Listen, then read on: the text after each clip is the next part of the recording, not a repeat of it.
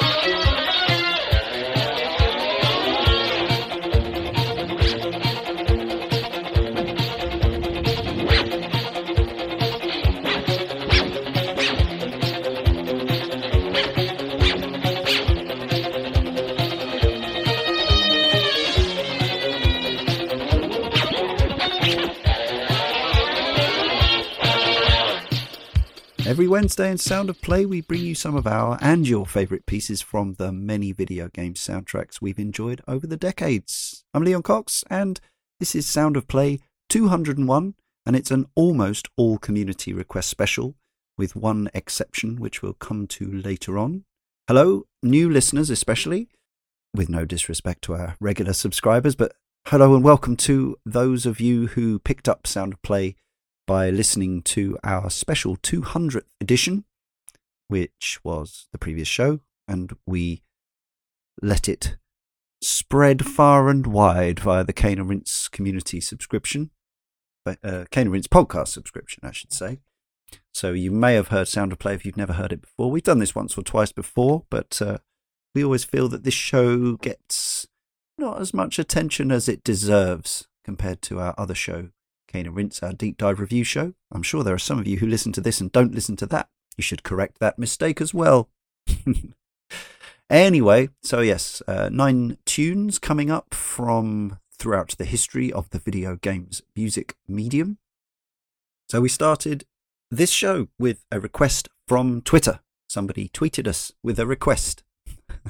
you can do that on uh, at Cane and Rinse. You could even use the hashtag sound of play if you want. Nobody does. I don't know how helpful it is, really, but there you go. Uh, Ed Orman at Uppercut Ed on Twitter says the Archon. I always thought it's Archon. Maybe it's Archon, but I believe it's Archon. It's got an H in it.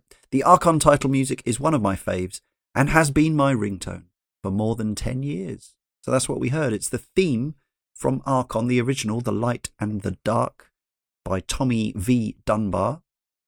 And we also heard after the Commodore 64 incarnation, the original recording with actual instruments, just slightly longer tune. So uh, we'd have had those back to back to open the show. Now, Archon is uh, an aged game from 83, 84 era. Uh, it was from a time when Electronic Arts were a prestigious label that mainly dealt in releasing games, sort of interesting, curious games developed by small groups of people, as most games were back then, with interesting concepts. As I say, EA were had a reputation for being creative, and they had yeah quite a good name for for innovation and yeah high quality products. So for those of you younger listeners, that may seem that may seem surprising, but this was a game, Archon, uh, of chaos and order playing each other in a game of chess, both a type of chess, a strategic variant chess, where pieces such as the Behemoth and the Siren, Ifrit and Firebird, Salamander, Thunderbird, Kraken, and the Giant faced off against one another in a, a, light and dark conflict, and where in a game of chess, one piece would simply remove another from a board, and they would only have their own move set. In this game, each piece had its own actual skill set, and that would translate into a little, a fairly simple arcade game, sort of one on one, two player sh- sort of shooting game, strategic shooting game, where the, the pieces with the different abilities would face off against one another. Some matchups were interesting because the pieces were horribly unbalanced, and some of them were quite close, tense affairs. Uh, and then it would also, of course, come down partly to your your arcade skills or your your joystick wrangling. It was a fairly straightforward eight way uh, movement and, and fire button affair, but it was uh, it was a really interesting game with probably some hidden depths. I believe it was translated into a board game, obviously without the the arcadey shoot 'em uppy bit. Uh, I don't know what what they uh, replaced that with, but yeah, I used to play this a lot. I had this on the Atari eight eight bits, which I think may have been the original version. Uh, there was a sequel later called Adept Archon Two, also known as Son of Archon. Uh, never played that one. I don't know. Don't know what they added or took away. I don't remember if it reviewed quite as well as the original. But yeah, it's an interesting game.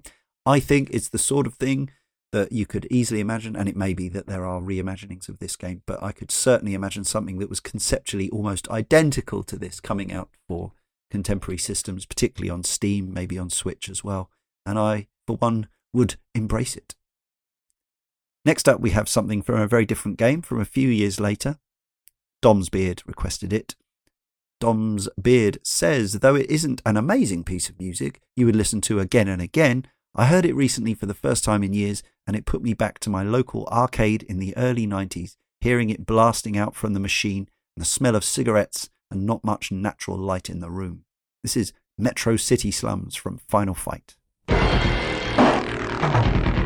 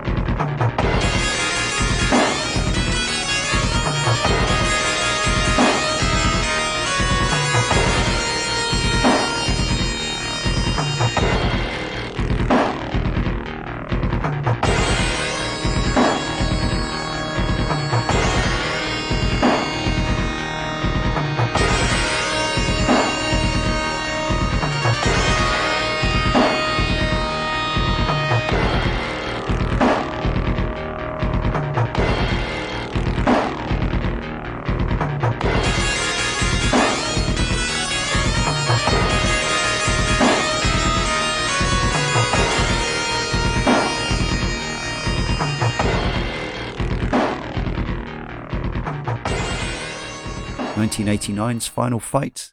The composers on that game were many Manami Matsumae, Yoshihiro Sakaguchi, Yasuaki Fujita, Hiromitsu Takaoka, Yoko Shimomura, uh, Junko Tamiya, and Harumi Fujita. I don't know who was responsible for that piece. So I won't even claim to guess. But we covered Final Fight in our podcast on Rinse, issue 214. We had Andrew Smith, it's one of the people who worked on the Final Fight Double Impact Double Pack, which was available, probably still is available for download on 360 and PS3, and I think Steam as well, maybe even elsewhere. It was an interesting time. On the subject of arcades, if you're a Patreon subscriber, you uh, will or will be about to hear our latest Patreon exclusive podcast, just a dollar a month. Gets you access to that. Jay and I talk for a, almost a couple of hours this week. We talked about our recent visit to the magnificent Arcade Club in Bury, northwest of England, just outside Manchester. It's a three floor converted former mill and it is jam packed with literally hundreds of arcade machines from dating from the late 70s all the way up to the mid 2000s. Uh, and in fact, actually, on the middle floor, they've got some even newer stuff, uh, some relatively contemporary cabinets on the non retro floor. Uh, it costs about £16, exactly £16, for access to all the floors for all day, as long as you want. They're open sort of 12 hours, I think, at the weekends. Uh, and it was amazing. It was wonderful uh, to be in that environment once again. I miss it so much. Brighton, as I've said many times on podcasts, used to have a huge amount of arcades, huge numbers of arcades, all down West Street, all along the seafront. And I was lucky enough to grow up here and have access to most of the, the latest and greatest games at any one time. Few things didn't make it. Sometimes, oh, that, I never saw that one in the wild, but most things came, most of the big ones, m- many multiple cabinets as well for many games on the pier and uh, down the seafront on the promenade as well. Uh, and so just to see all those machines up and running again, many of them with the original uh, cabinet art, the marquees, and uh, even in some cases, I think maybe not so many with the uh, with the actual uh, the the control panel having the original art. Some of those back in the day used to have actual, you know, like bespoke labels next to the buttons and things based on the machine you were playing. Uh, a lot of those, I think, have, have worn away. You can, of course, reproduce them.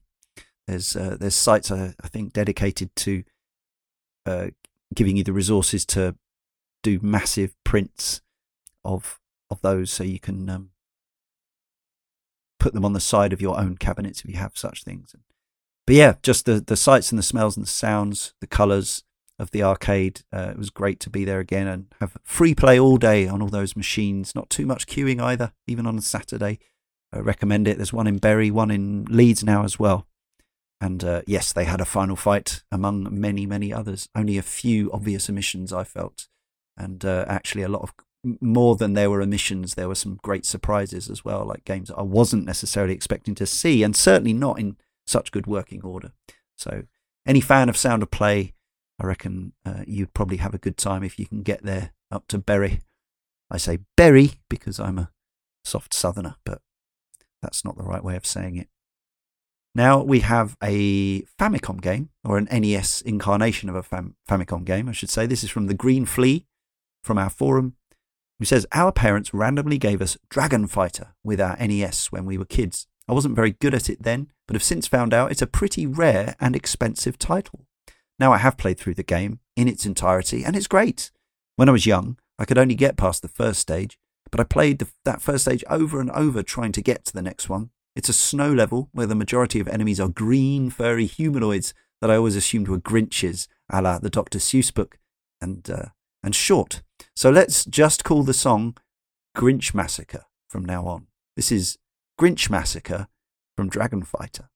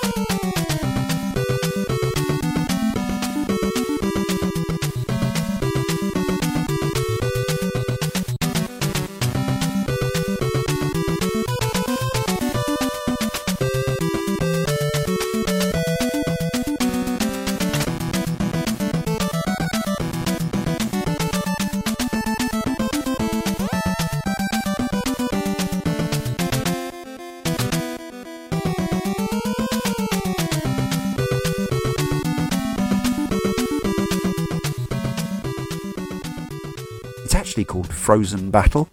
Iku Mizutani, Koichi Yamanishi worked on the tunes for Natsume's Dragon Fighter. It was released by two companies I've never heard of, I don't think, or if I have, I don't remember. Towachiki uh, released it in Japan, and Sofel or Sofel, S O F E L, released it in the USA in 1992. I imagine the Famicom sound was slightly different, as it often was. The, the Famicom had a more expansive and expensive sound chip in it compared to the NES. But that was the chiptune version, which resonated and the Green Flea remembers. So we play the right version in the case of a request, where we can. Now a tune from 2001, the future space year 2001. This is from Gran Turismo 3. Rob25X says, While playing Gran Turismo 6 non stop recently, I've been thinking about the series soundtracks. My favourite music from all games in the GT series has to be Obscure by Daiki Kasho from Gran Turismo 3. Memories.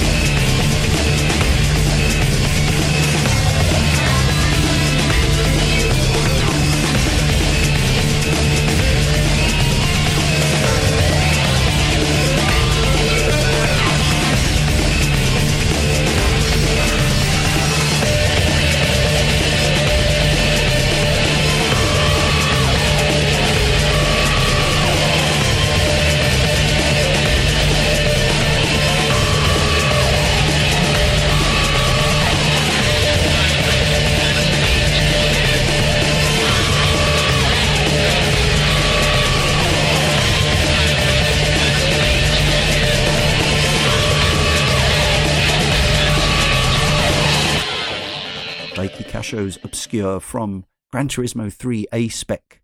Polyphony Digital, of course, for Sony on the PlayStation 2, 2001. That was the game after leaving the PS2 fairly well alone for the first 10 months of its life. I really wasn't impressed by the lineup. The response to the machine, I know it's hard to imagine now given the library it ended up with and the amount of sales it ended up with. But the first year was really not very good, I wouldn't have said, from the PS2's point of view. It took until the release of Gran Turismo 3, which is really not my kind of game actually, but I was still learning that back then. It's only three years since the first one, and I was still thinking that I could get into these uh, quite hardcore driving y games. I know, not hardcore compared to some of the super simulations you can get on the PC, I acknowledge that. But relative to arcade console games, it was pretty serious and dry. And yeah, uh, it took me another few incarnations of that and Forza to realize that I just don't really play those games for very long. But Gran Turismo 3 was incredibly technically impressive for the time. It looked like it looked photo real to my eyes back in 2001. And there was also Time Crisis 2 came out, Fantavision came out, a few other interesting games. And then that autumn, 2001, we got Devil May Cry, we got Silent Hill 2. And suddenly the PS2 was a very desirable machine and went on to become one of the essentials. I still have my second PlayStation 2 sitting just behind me uh, and still gets some use to this day. Uh, so, yeah, that was from Gran Turismo 3 A Spec. Now, from the following year, Gingertastic01 from the forum requests a Resi track. Not everyone's favourite Resident Evil game, says Gingertastic, but I have a real soft spot for Zero. Just come out again on the Switch, of course. Playing it again recently, I'd forgotten how atmospheric and foreboding the music is. The track I would like to request is for the main training facility area called, well, Training Facility Main Theme, which has a suitably dark drone to it.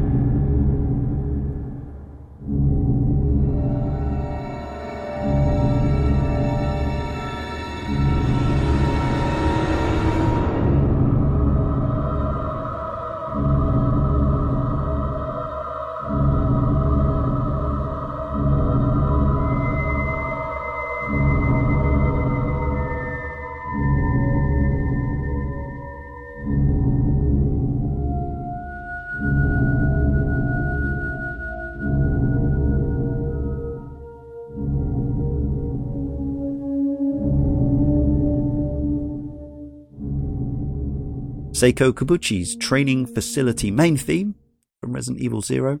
We covered all the mainline Resident Evil games on the Cane and Rinse podcast. Zero was issue 330. The train bit was great. The rest of it, nah, not so much. Too much shepherding items around for my liking and some fairly nondescript locales, but that train bit still looks great. Uh, 25 quid on the Switch, though, seems to be a bit of a stumbling block for many for the, was it 30 quid even? 25 or 30 quid for the Capcom re releases. Fairly what people call lazy ports or perfunctory, bog standard conversions of the uh, the other recent versions. Um, but if you want to play the masterpiece that is Resident Evil 4, that we've covered twice on the Cane and Rinse podcast, on a handheld system, or on your telly as well. Uh, Switch seems to be quite a decent place to do it. But yeah, Resident Evil Zero, check it out if you're a big if you're a big fan of the series. You'd have played it already, I'm sure. Our next request is for a game you can also play on contemporary systems via even via Game Pass, but you can play it via backwards compatibility on the Xbox One, and it's hyper enhanced on the Xbox One X. Ninja Gaiden looks absolutely sensational, running in 4K. And still plays like a dream, albeit a very difficult dream. This is requested by K Sub Zero 1000, our friend Camille. No words, just the request. This is lyric from Ninja Gaiden.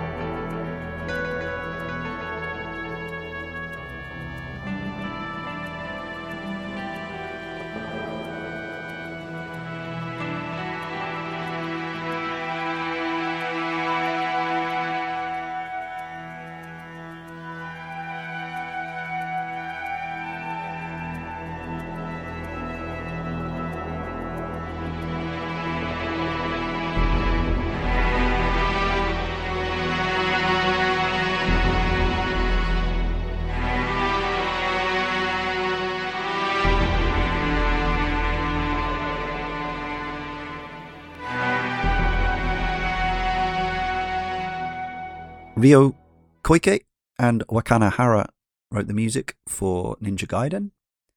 It's the black version that you can play on Xbox One and Xbox One X now, which is uh, much the same, slightly enhanced, a few extras, a few bits and bobs, uh, as the coin op hidden away in it, rather than the NES games, or as well as I've never been certain. It's too hard to unlock it all. Uh, you can look that up online, no doubt. Should also say uh, that Ninja Gaiden, the coin-op version, also known as Shadow Warriors in the West, uh, recently came out on the Arcade Archives label. Uh, and uh, that's a fun time as well. Not perhaps not quite as brutally difficult as the NES and Xbox games, actually, but still tough enough. Now, this is a selection from an, I would say, oft forgotten Nintendo game. It's by TOSE, the people who were responsible for porting a lot of uh, stuff around, like things that are springing to mind are the Final Fantasy games to the uh, systems such as PS1 and, and DS. But occasionally they they've been roped into making an original title. In this case, for Nintendo, this was Super Princess Peach. Now, there's there's an argument which says that the content of Super Princess Peach is a little problematic in that it's a game very specifically about a female character, Princess Peach, who is entirely dictated by her emotions, which are uh, extreme in each case uh, anger, sadness, happiness, and the one other emotion that I can't think of. I can't remember how the game works. Um, but uh, it was a game I was always interested in playing. Nintendo thought enough of it to keep it within the Mushroom Kingdom, the Mario verse. But then I say that, and actually they've they've released some fairly ropey stuff that could be bundled in with all that uh, over the years. I'm thinking of the uh, the Artoon Yoshi's Island games and and even a few going back as far as the NES, some slightly dodgy uh, tangentially co- connected Mario type stuff. But this game actually reviewed quite well on the DS back in 2005. It was at least seen as an interesting sort of spin on that kind of thing. Uh, and Suits' request is for Fury Volcano 1 and simply says, when the organ comes in, funk.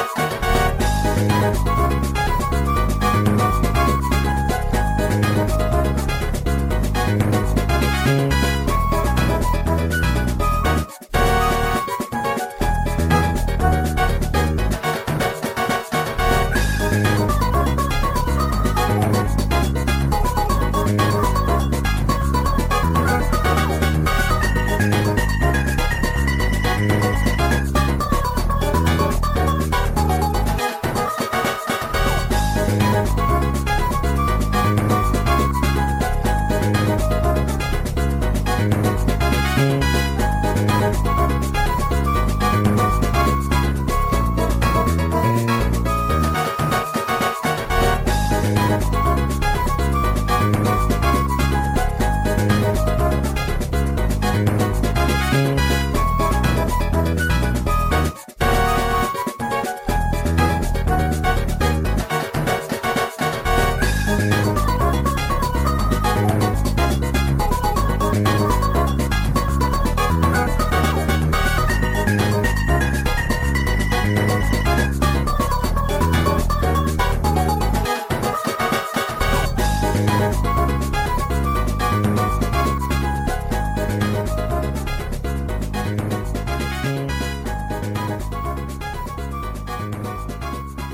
Akira Fujiwara is the composer for Super Princess Peach.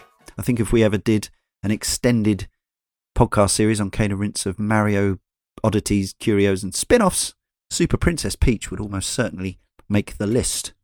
Uh, I would be quite interested to play it, uh, warts and all.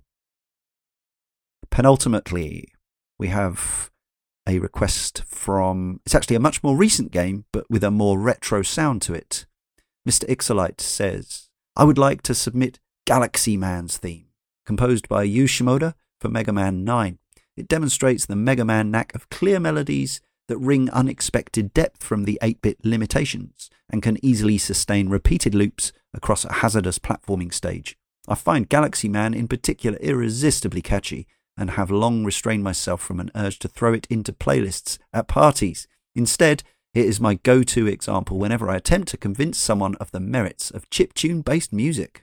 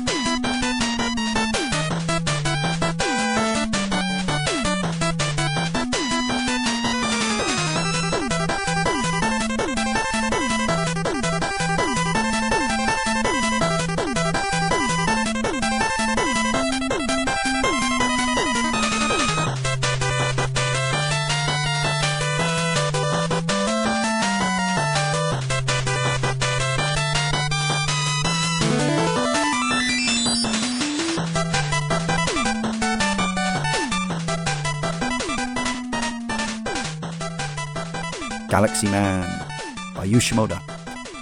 So that was from Inti Creates Mega Man 9, which came out in 2008, over a decade ago now. uh, but that came out, of course, on Wii and PS3 and 360, but was made in the style of a direct NES sequel to previous Mega Man's. Did they get up to eight on the NES? I'm kind of confused about the Mega Man series. Obviously, it split off into Mega Man X on the Super Nintendo and so on. We covered Mega Man 1 and 2 on the Cane and Rinse podcast. That was back in issue 296. Uh, but to be honest, although there are those excellent compilations that uh, that bundle all those NES games together, uh, and also nine and ten, the retro-styled contemporary-ish sequels, the idea of playing through all those games sequentially did not appeal wildly to me. But if there's enough demand from the team, then it could still happen that we cover at least another couple, three and four. But generally, everyone was like, yep, two. That's the peak of the series. After that, it's more of the same.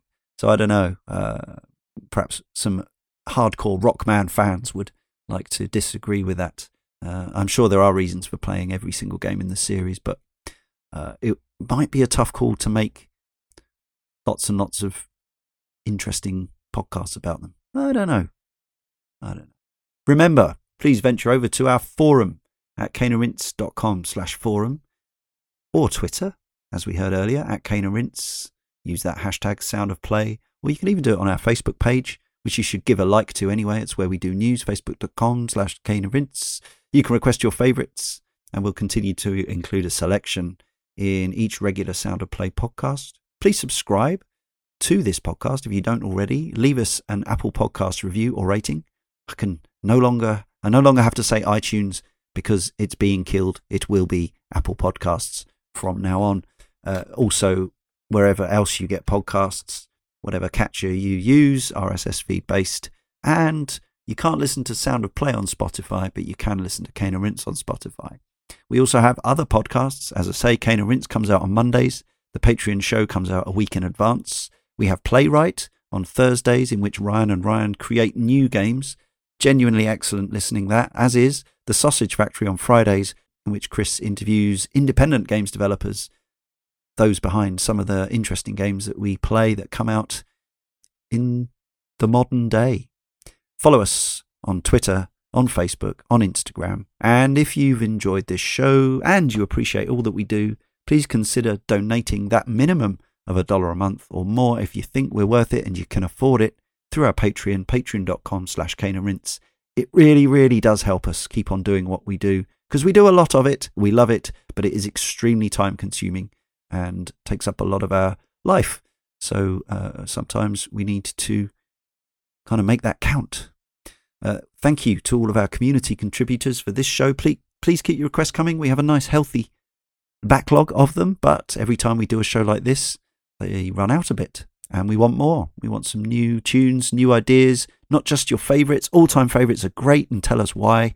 Tell us about the pieces that move you, but also pick oddments and curios and things that you remember from times gone by and tell us about why you want us to play them. Now, we'll close with a track uh, that comes with some sadness. Uh, we lost one of the video games composition community recently as uh, Rayman's Rémi Gazel lost his life to cancer. He composed the original Rayman and a few other uh, Rayman related titles. This is a piece from the original game, Rayman, that I'm sure will mean a lot to a lot of people. The game came out in 1995 on uh, PlayStation 1, but also every other format you can think of that was active at the time, and some since, and some uh, some that some that forgotten, some that are still used. But Rayman sold an awful lot of copies. Uh, don't know what's happening with the Rayman series at the moment, but certainly we probably would never have got uh, Origins and Legends and the other yeah the two D uh, the two and three 3D sequels either if it hadn't been for Rayman. And uh, yeah, so I just thought I'd play a tune from that first game, maybe nostalgic for a lot of people. We can appreciate Rémi Gazel's input into our lives and into the gaming medium. This is actually a piece uh, that is uh, sort of a segue between two sections. This is a bit called Drums of the Enemy before we move on to Learning with Rayman, which I thought was one of the more uh, fully formed pieces. A lot of the pieces from Rayman 1 are just one minute loops. So this is actually uh, a whole sequence, uh, and I hope you'll enjoy it. Uh, and we'll leave you with that until next time with Ryan on Sound of Play 202. Until then.